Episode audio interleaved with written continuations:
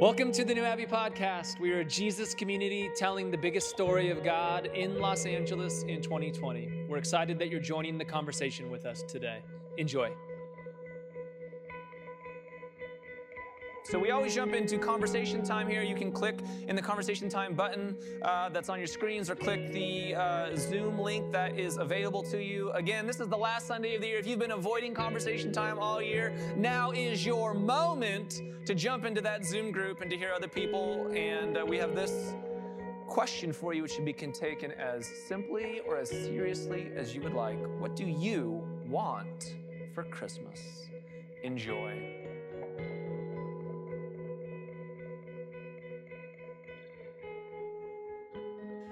A couple nights ago, hanging out with the kids at the dinner table, and Bryce begins to talk about the Christmas story.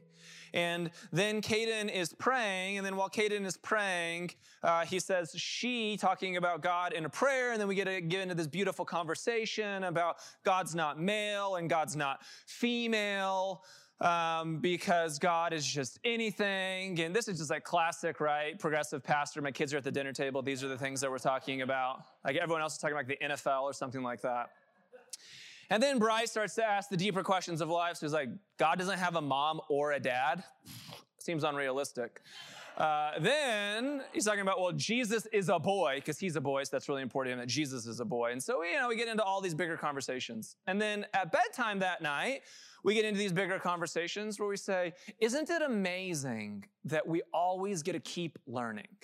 Isn't it amazing that we don't have all of the answers about God? Isn't it amazing that we don't have all of the answers about ourselves? Isn't it amazing that we don't have all of the answers about the universe? That all of those questions that you asked at dinner, you're going to spend a lifetime continuing to ask them to God and with God and other people.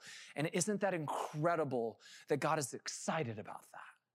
And I love that we can always have these expanding views of God, and that we can get rid of the limiting views of God. Uh, about three weeks ago, uh, Bella had been coming into our bedroom every night and sneaking in, and I was just like exhausted and would wake us up. And she was just going through a season. Maybe she was having bad dreams. Uh, but eventually one day, I was talking to her alone in the room, and I was saying to her before bed, you know, don't come into our room tonight, because if you come into our room, Santa won't bring you presents. And Krista said, did you just tell her that Santa wouldn't bring her presents if she came in our bedroom? I said, a thousand percent I did. I said, we don't have any God guilt in our house. I got to use a little Santa guilt. It wasn't the good old days when I grew up where I was terrified about eternal damnation at a five-year-old. We got to give them something to work with here that's going to keep them in line. Some views are expanding. Some views are limiting.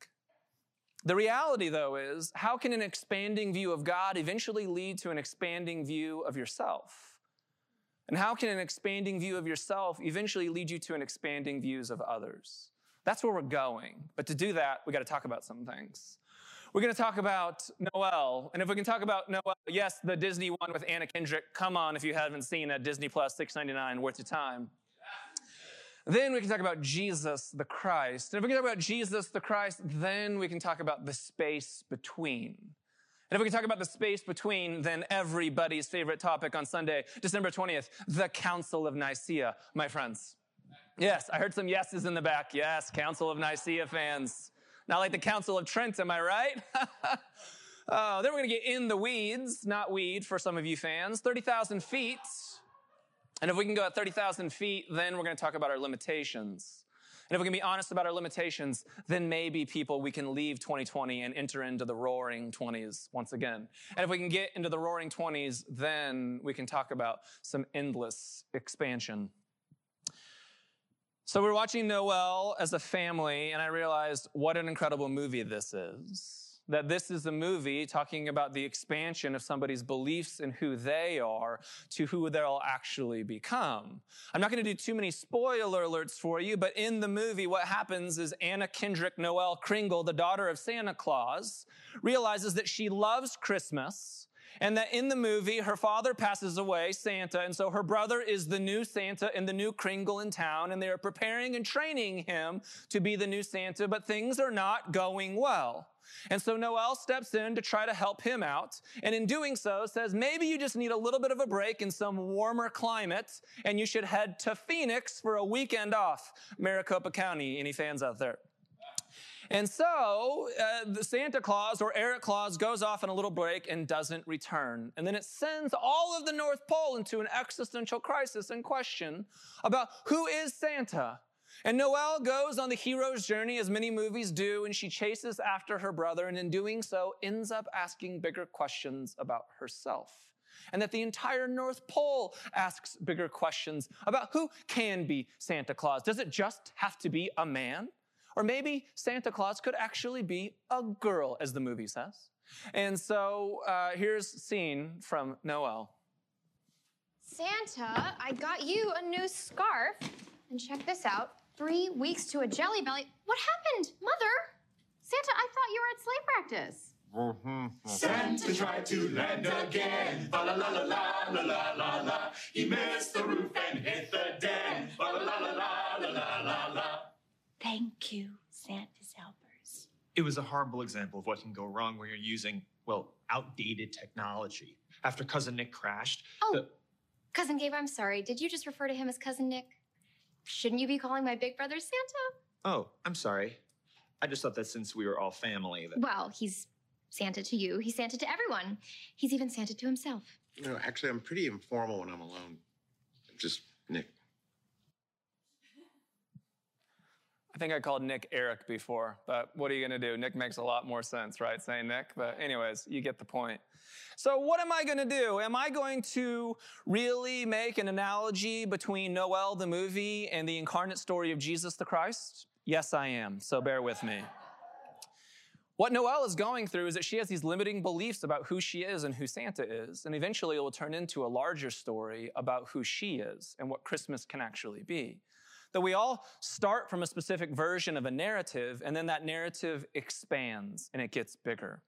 That for the earliest parts of the church, the church was asking these bigger questions about Jesus. That there was these early apostles, which just simply meant ones who actually experienced Jesus in real life or the resurrected Christ, that they were the people who shared this good news in the world first. They were the twelve who had experienced Jesus in the flesh. But eventually that generation would die off or they would be persecuted, and there would be a growing, expanding story about Jesus in the world.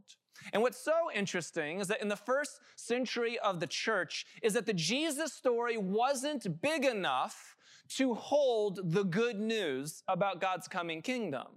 That eventually there would be an apostle who would come, the apostle Paul, who experiences Jesus on the road to Damascus. And Paul never tells you a story about Jesus because Paul never experienced the risen, or Jesus in real life, experienced a resurrected Jesus later.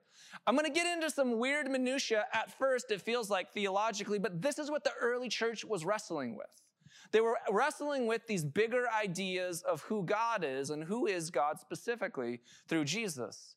And so what Paul will do is that Paul will introduce us to the Christ. Paul will introduce us to this universal or cosmic idea of Jesus as the Christ in this world.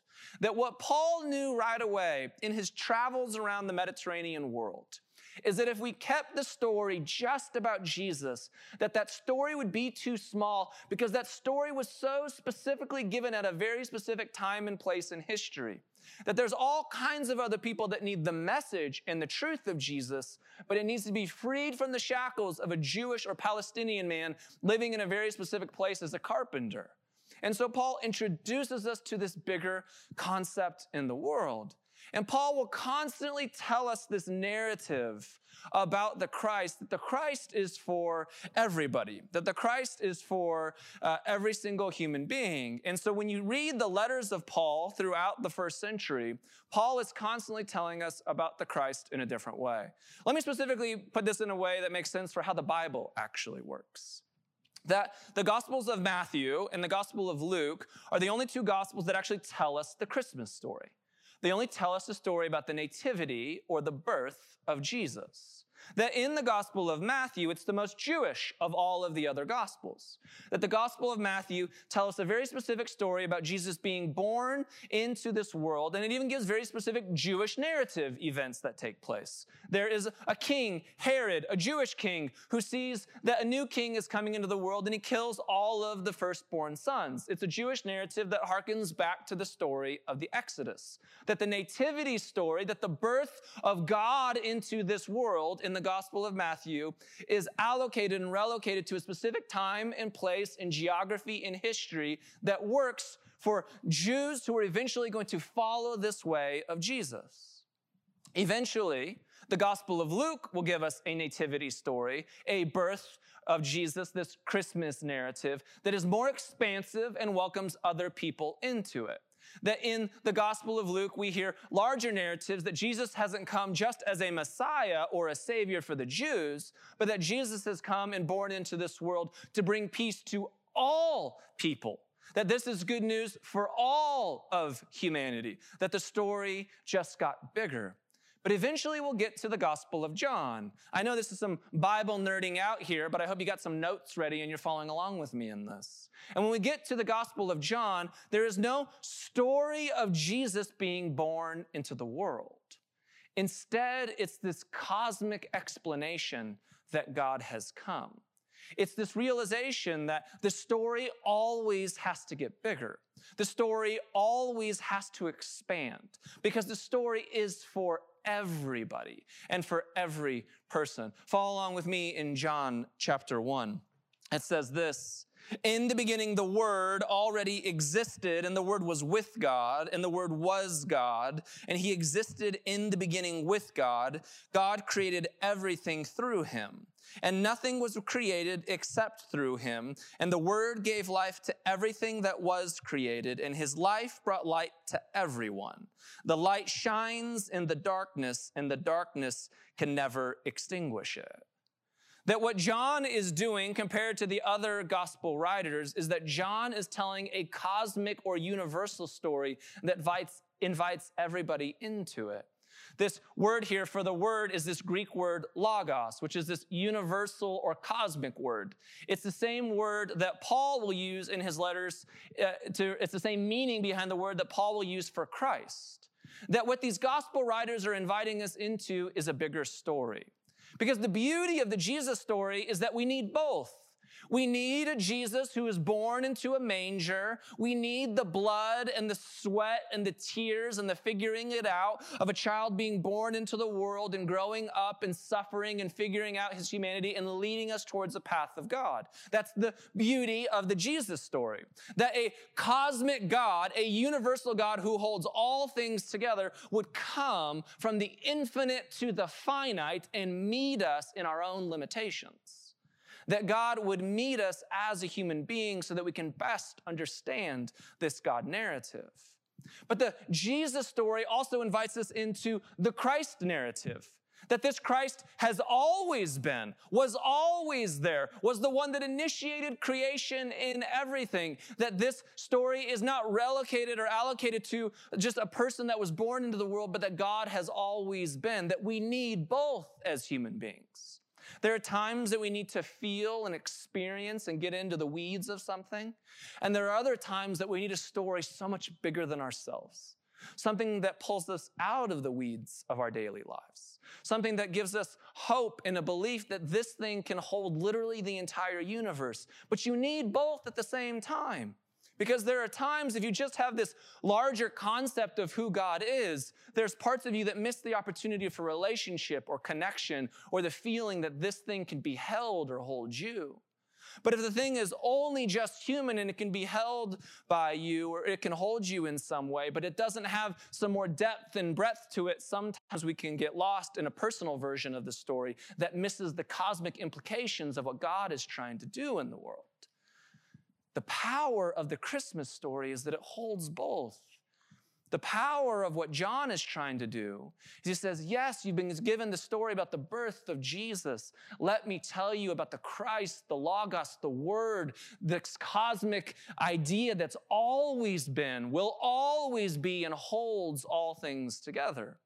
that John gets these ideas from Paul, that the Gospel of John was actually written after the letters of Paul, that it was during the period of time between the writings of Matthew and Mark and Paul's writings that we get the last, probably one of the last letters written, which is this Gospel of John, which is an invitation to this bigger narrative of God. That Paul even says very similar words to what John said in Colossians one. He says this, Christ is the visible image of the invisible God. You need both. You need a visible image of something, of something that's invisible, something that you can touch and taste and smell, and something that's beyond you. This is why the incarnation, that God is fully human and, and fully uh, God, is so beautiful for us. That he existed before anything was created and is supreme over all creation. For through him, God created everything in the heavenly realms and on earth. He made the things we can see and the things we can't see, such as thrones and kingdoms and rulers and authorities in the unseen world. Everything was created through him and for him. He existed before anything else, and he holds all creation together. And aren't there times where you need that story? That in a year like twenty twenty, when everything seems out of sorts, when no government, no vaccine, no leader, no narrative can hold the complexity of twenty twenty together. But a story that we can always lean back into is one of a cosmic Christ who has always been birthed into this world, who holds all things together. It gives us hope and comfort. There's the reality that, of course, this God holds all things together. And what is the evidence for that in this world? You're here. You're listening to this sermon right now. You made it to December twentieth, twenty twenty.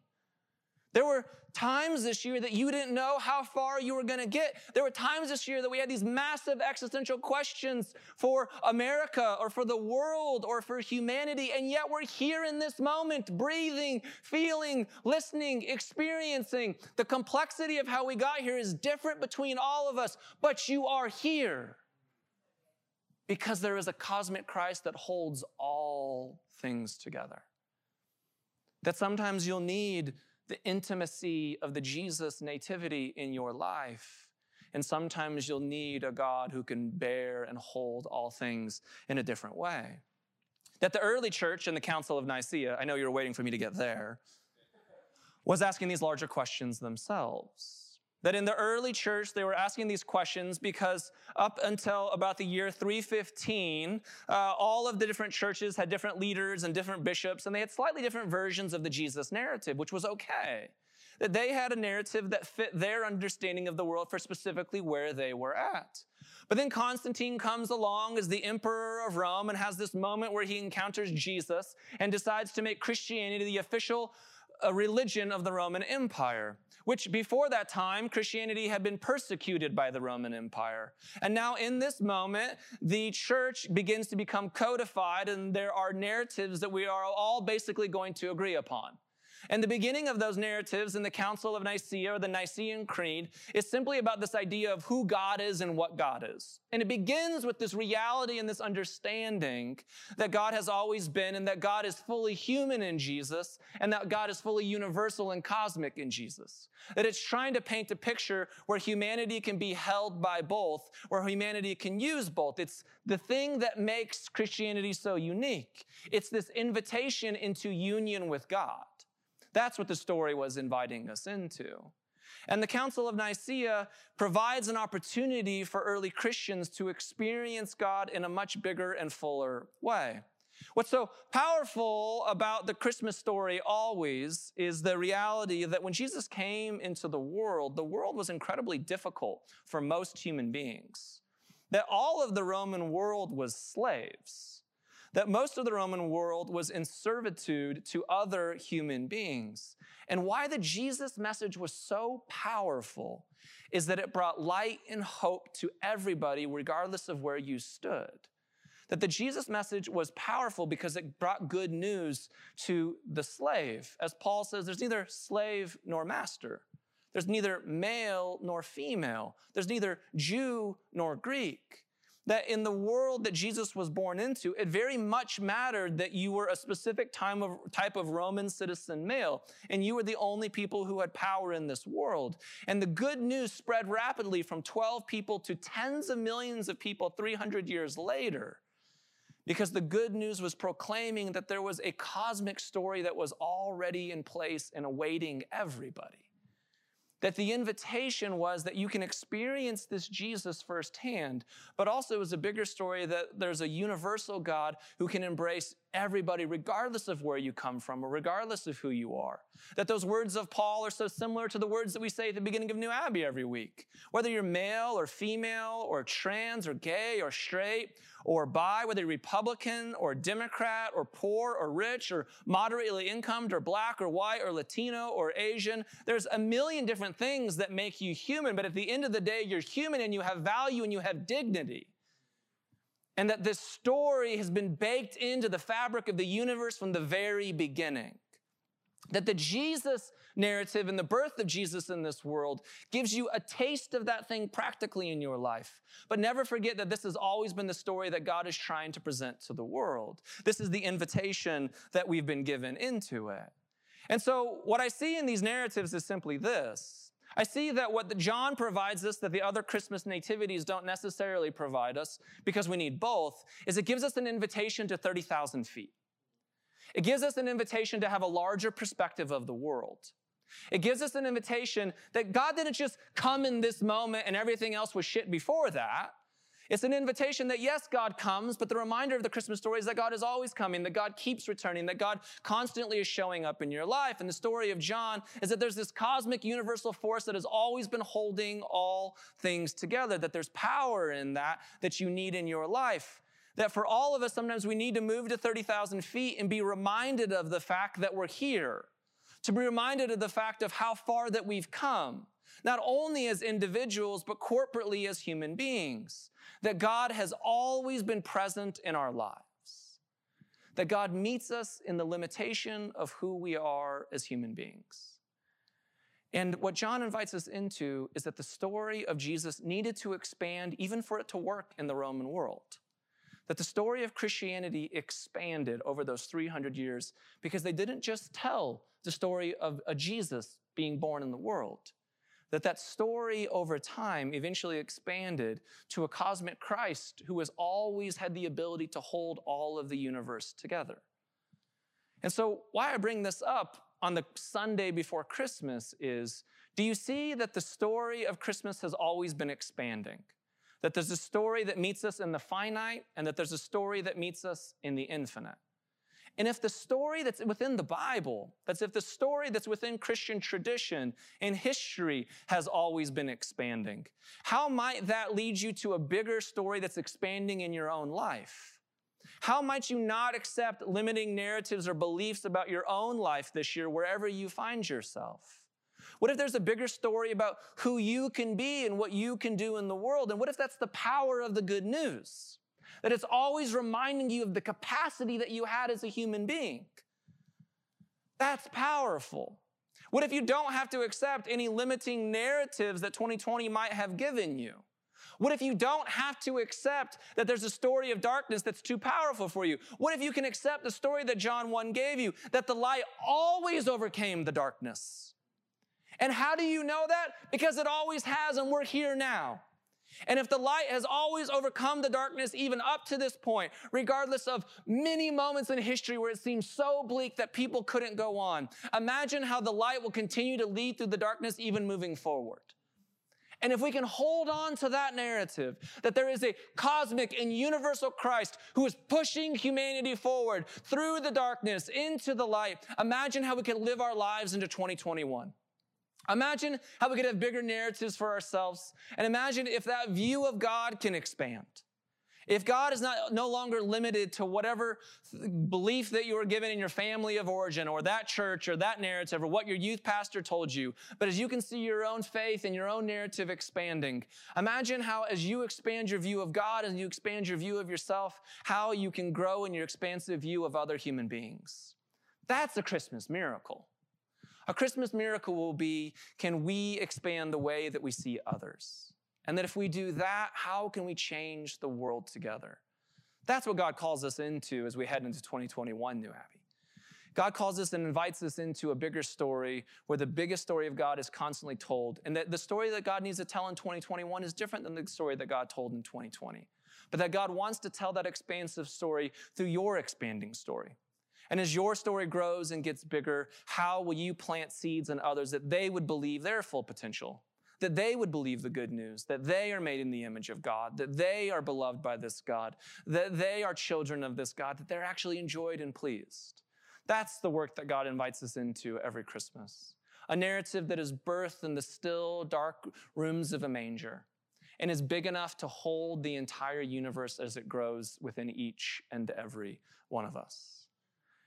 And so, Noel, where we were going. Noel Kringle, at the end of this movie, eventually has this realization that she has all of the magic that the Kringles have always had. It's not her brother. That she stands before this like high court of elves, and they eventually say to her, well, Santa can't be a girl. And then, you know, everyone looks around in this movie of like, what, are you kidding me? Of course Santa can be a girl. How could we ever have such a limited belief of who Santa can be? All these normal, complex things that we're talking about. And what Noel Kringle begins to believe is, oh, I'm the one that has all of the magic that Santa has always had, that she moved from this limiting belief that Santa had to be her brother to this bigger belief that she can hold the Christmas magic within herself. That it's the story of Christmas. It's this bigger belief that the Christmas story holds magic in itself, but it expands and grows, and the light moves into your life and is offered into the rest of the world. And that the gift of Christmas is when you realize the expansive story that's within you, and can you offer that gift to others?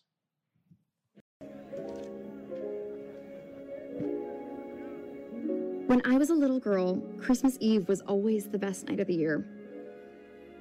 But this time it was better than ever.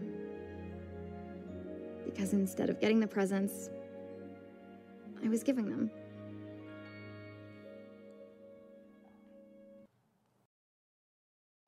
Oh, I hear the ahs in the background. And so, New Abbey, may you end twenty twenty well. May you end twenty twenty knowing that the light will always burst through the darkness. That wherever you find yourself, whether this year has been filled with blessing and goodness or difficult and heartache, that you are here. Would you know that the light will not only keep you here, but the light will move you on into twenty twenty-one? That there's an expanding story of God that can only be told through your narrative, through every facet of it. Would you offer that light to others? Would you allow that light to break through the darkness and be a gift to everyone? Go in grace and peace this Christmas season, New Abbey. Amen. Oh yeah, we also have a question to ask. That was a classic pastor move. How can your expanding view of God lead to a more expanding view of yourself? Enjoy.